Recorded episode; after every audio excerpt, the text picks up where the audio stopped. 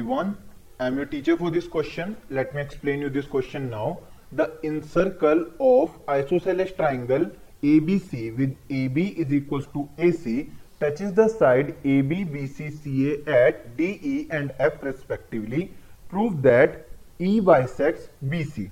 तो क्वेश्चन में हमसे कहा गया एक आइसोसेलेस ट्राइंगल है हमारे पास ए बी सी जिसमें ए बी इक्वल है ए सी के साथ ही में एक इन सर्कल है इस ट्राइंगल के, जो कि इसे टच करता है डी ई e और एफ़ पॉइंट पर। हमें प्रूफ करना है कि ई e बाइसेक्ट करता है बीसी को मतलब BE is equal to CE है।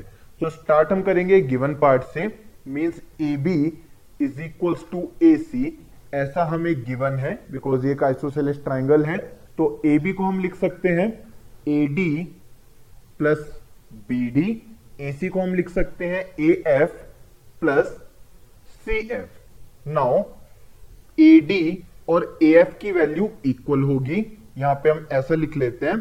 A D plus B D की जगह पर हमने लिखा बीई ए एफ़ को हमने रखा है एज इट इज़ और सी एफ़ की जगह पर हमने लिखा CE so A D is equals to A F ये first case B D equals to BE ये second case then C F is equals to CE ये थर्ड केस और इन तीनों के लिए रीजन है that these are tangents from external point तो एक एक्सटर्नल पॉइंट से बनाई गई टेंजेंट्स इक्वल होती हैं.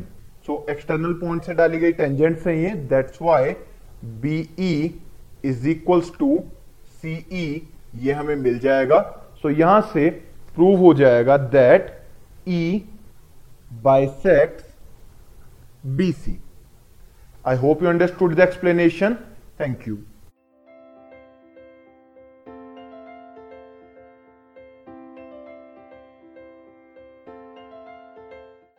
this podcast is brought you by Hubhopper and Shiksha Abhiyan अगर आपको ये पॉडकास्ट पसंद आया तो प्लीज़ लाइक शेयर और सब्सक्राइब करें और वीडियो क्लासेस के लिए शिक्षा अभियान के यूट्यूब चैनल पर जाएँ।